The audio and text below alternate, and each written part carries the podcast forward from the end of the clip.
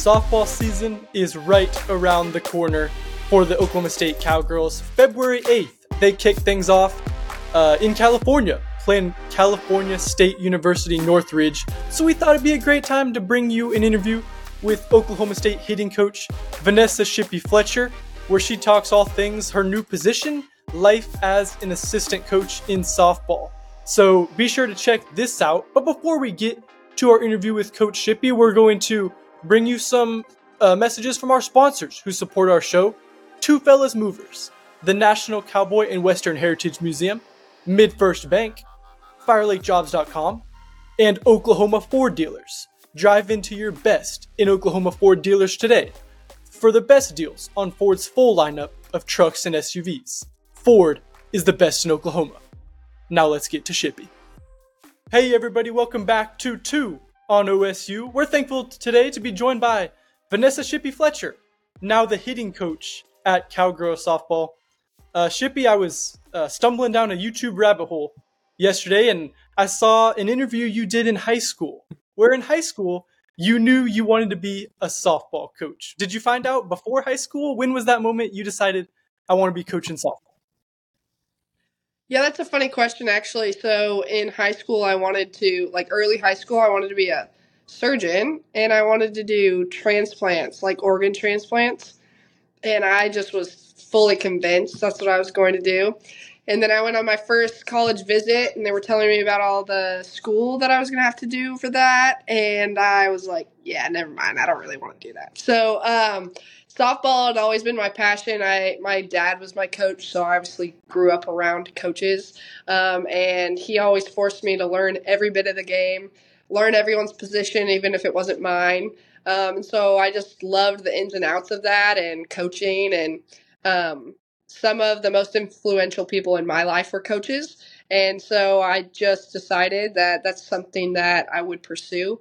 Um, and then in college, I actually decided I majored in finance and kind of decided as my backup plan that um, I would be able to be a registered financial advisor and do that. It's a passion of mine too. Um, but then when the opportunity came up to go coach at Syracuse, which was where I started, um, I decided to pursue that path first, and I've obviously stuck with it. So here we are. No doubt, and it's kind of an important uh, important topic because in the summer, of course, the NCAA paved the way for four softball coaches to now be paid and opening up many more coaching opportunities. When you were, you know, a young kid thinking about getting into coaching, did you think about maybe having to spend time as a volunteer and, and, and do some some really hard things to kind of get to a uh, to get to a more prominent coaching role? Um, yes and no, I guess. I would say yes, only because I guess I wouldn't have assumed I would be a volunteer. But the fact that I get paid to uh, be a coach of a sport and coach a sport all day long um, to provide for my family is like surreal anyway. So going through some years that it wasn't um, crazy amount of finances coming in was still like I guess what probably most people expect when they think about becoming a coach. Like there's usually not a lot of financial backing behind that. You just do it because you love it.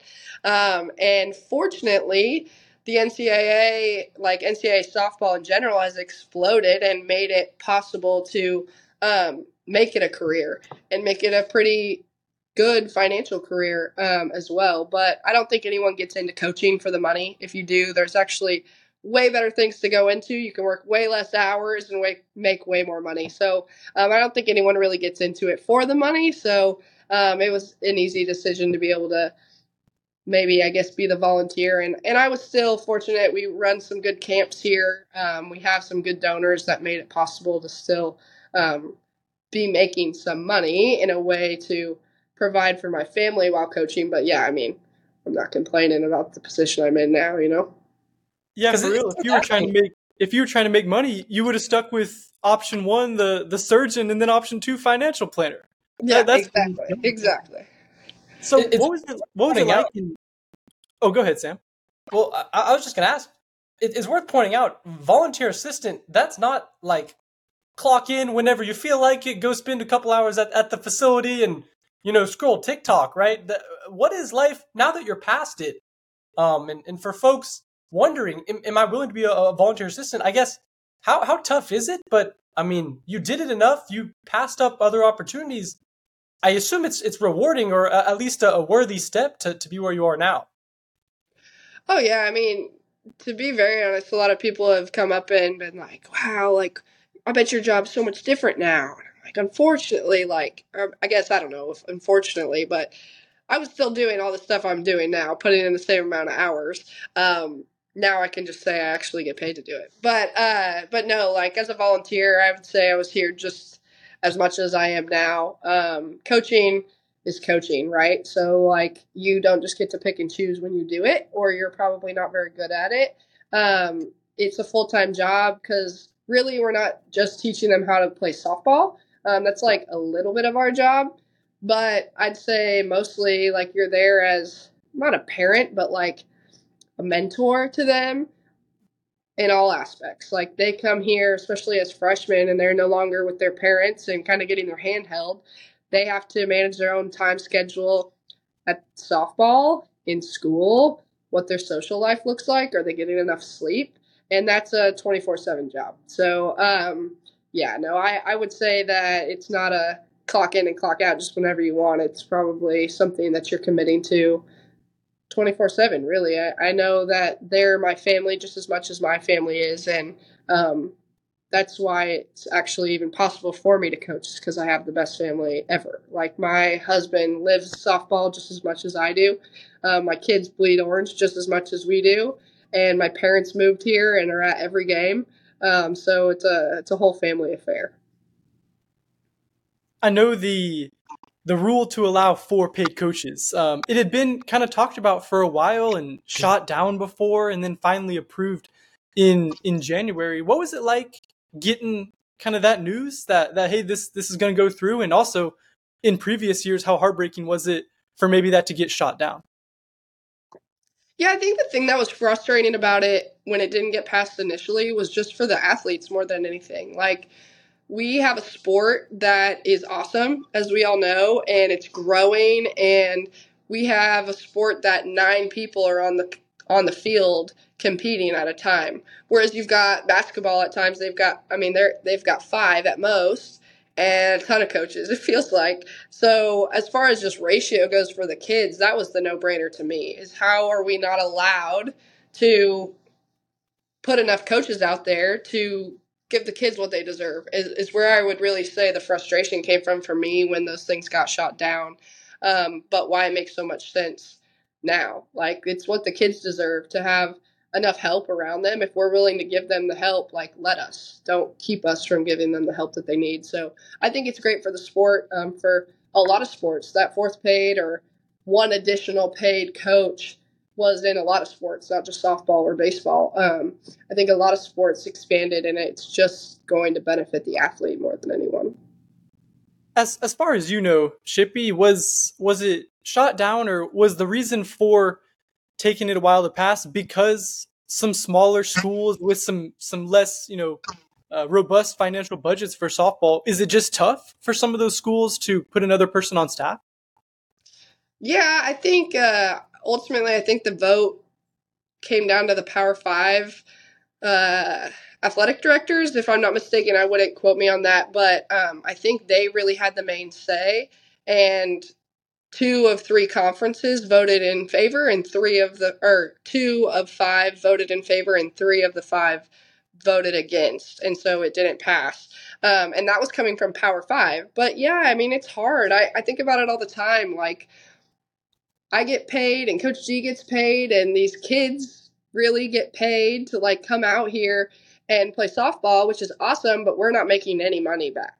like this is not a revenue sport. So like we're fortunate to even be able to compete at the level that we compete and have the nice things that we have and the nice uniforms we wear and the bats we swing and the travel. Like we spend a lot of money um, as a sport and it's not like we're really giving the university any of that back. So like it doesn't. I, I get where they're coming from. Like it, you can't just pull money out of thin air. So um, I know that that's hard, but it's it's awesome that they figured out how to make it possible.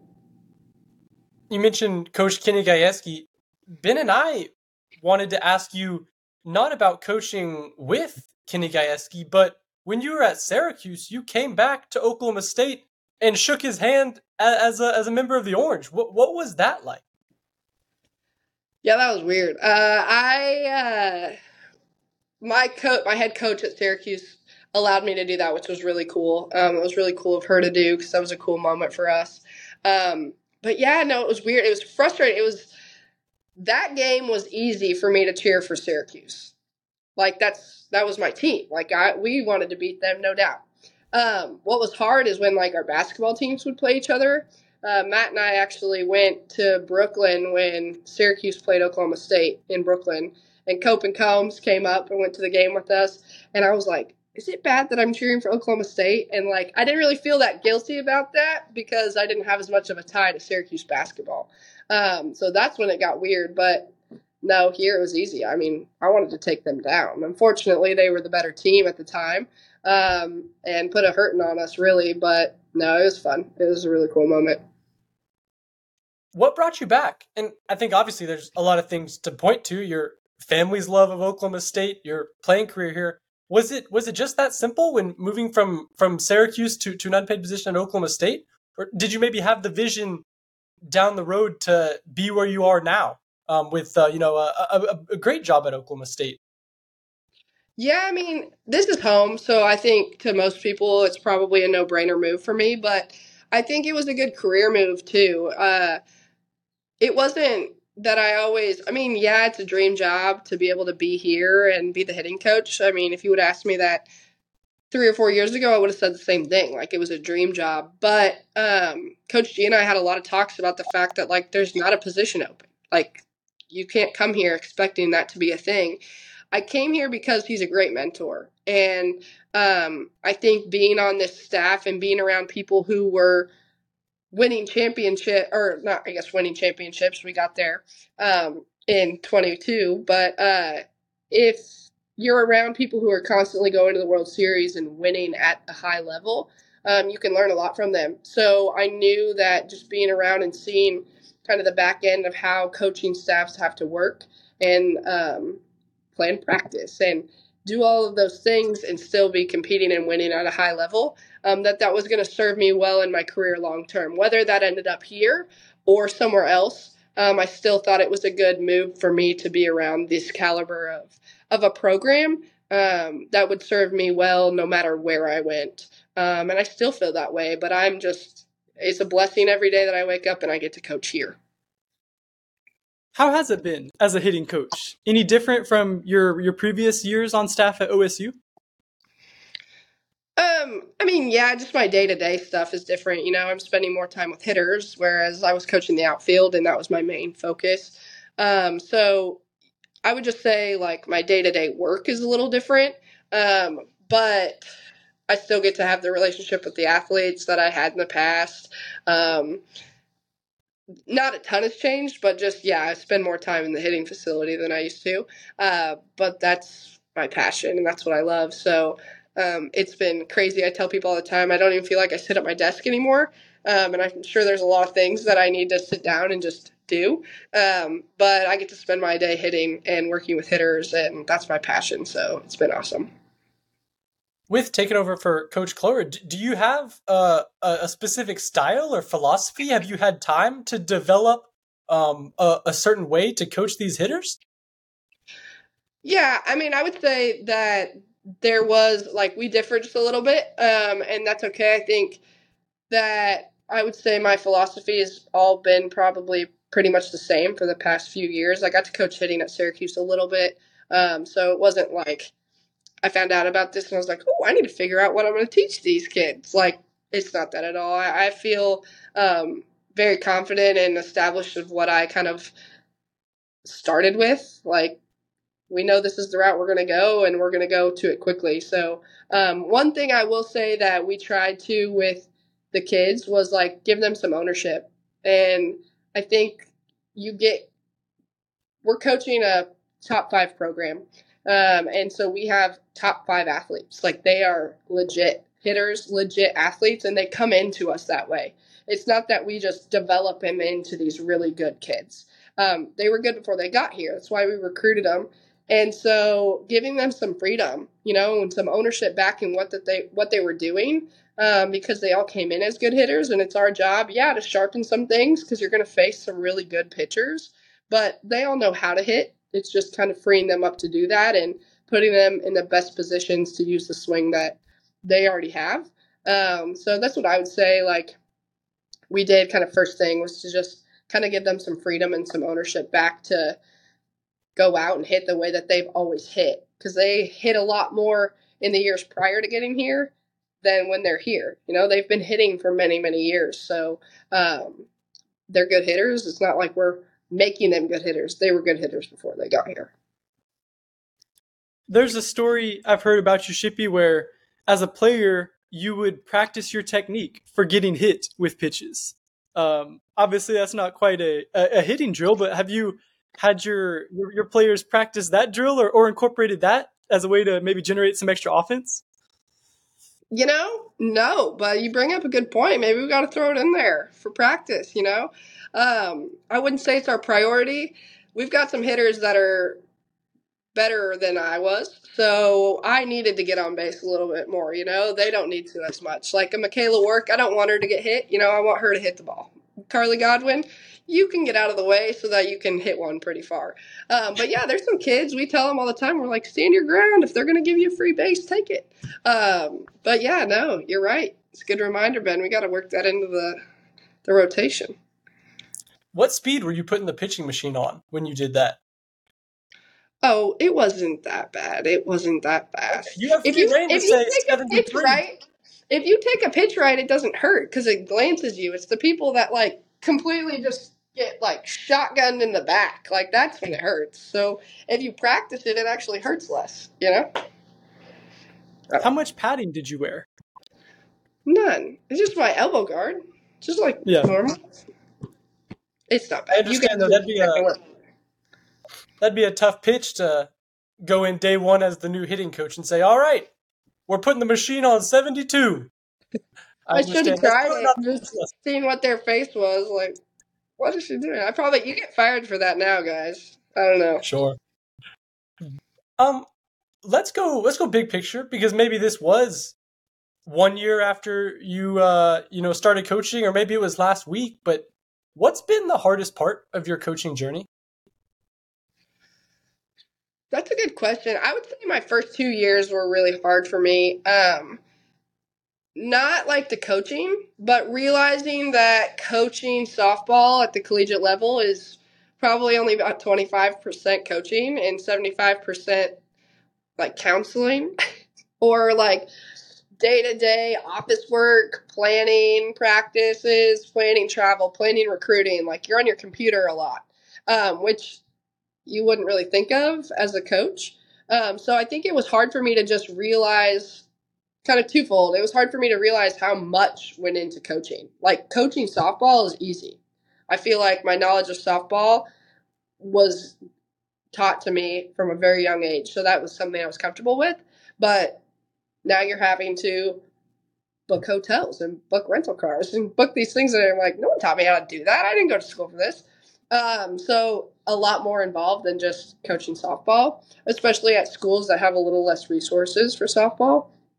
Um, so that was hard. And then also just being young, I think my first two years, I figured out a lot of things that I guess even just like the tone that you use or the confidence you exude in the kid, like to the kids, um, is really important. And I think it was really good for me to have those couple years, um, and kind of humbled me a little bit. And sometimes where like the girls would be like, "I don't feel like you like me," and I'm like, "Oh, okay, I need to work on my tone because I think you're great, but I'm just trying to make you better." Um, and all those things you know you go through when you do something for the first time. So I'd say my two, my first two years were definitely the hardest for me, um, just to get my feet under me and kind of learn a little bit about myself um, to be a better coach for the people I was coaching.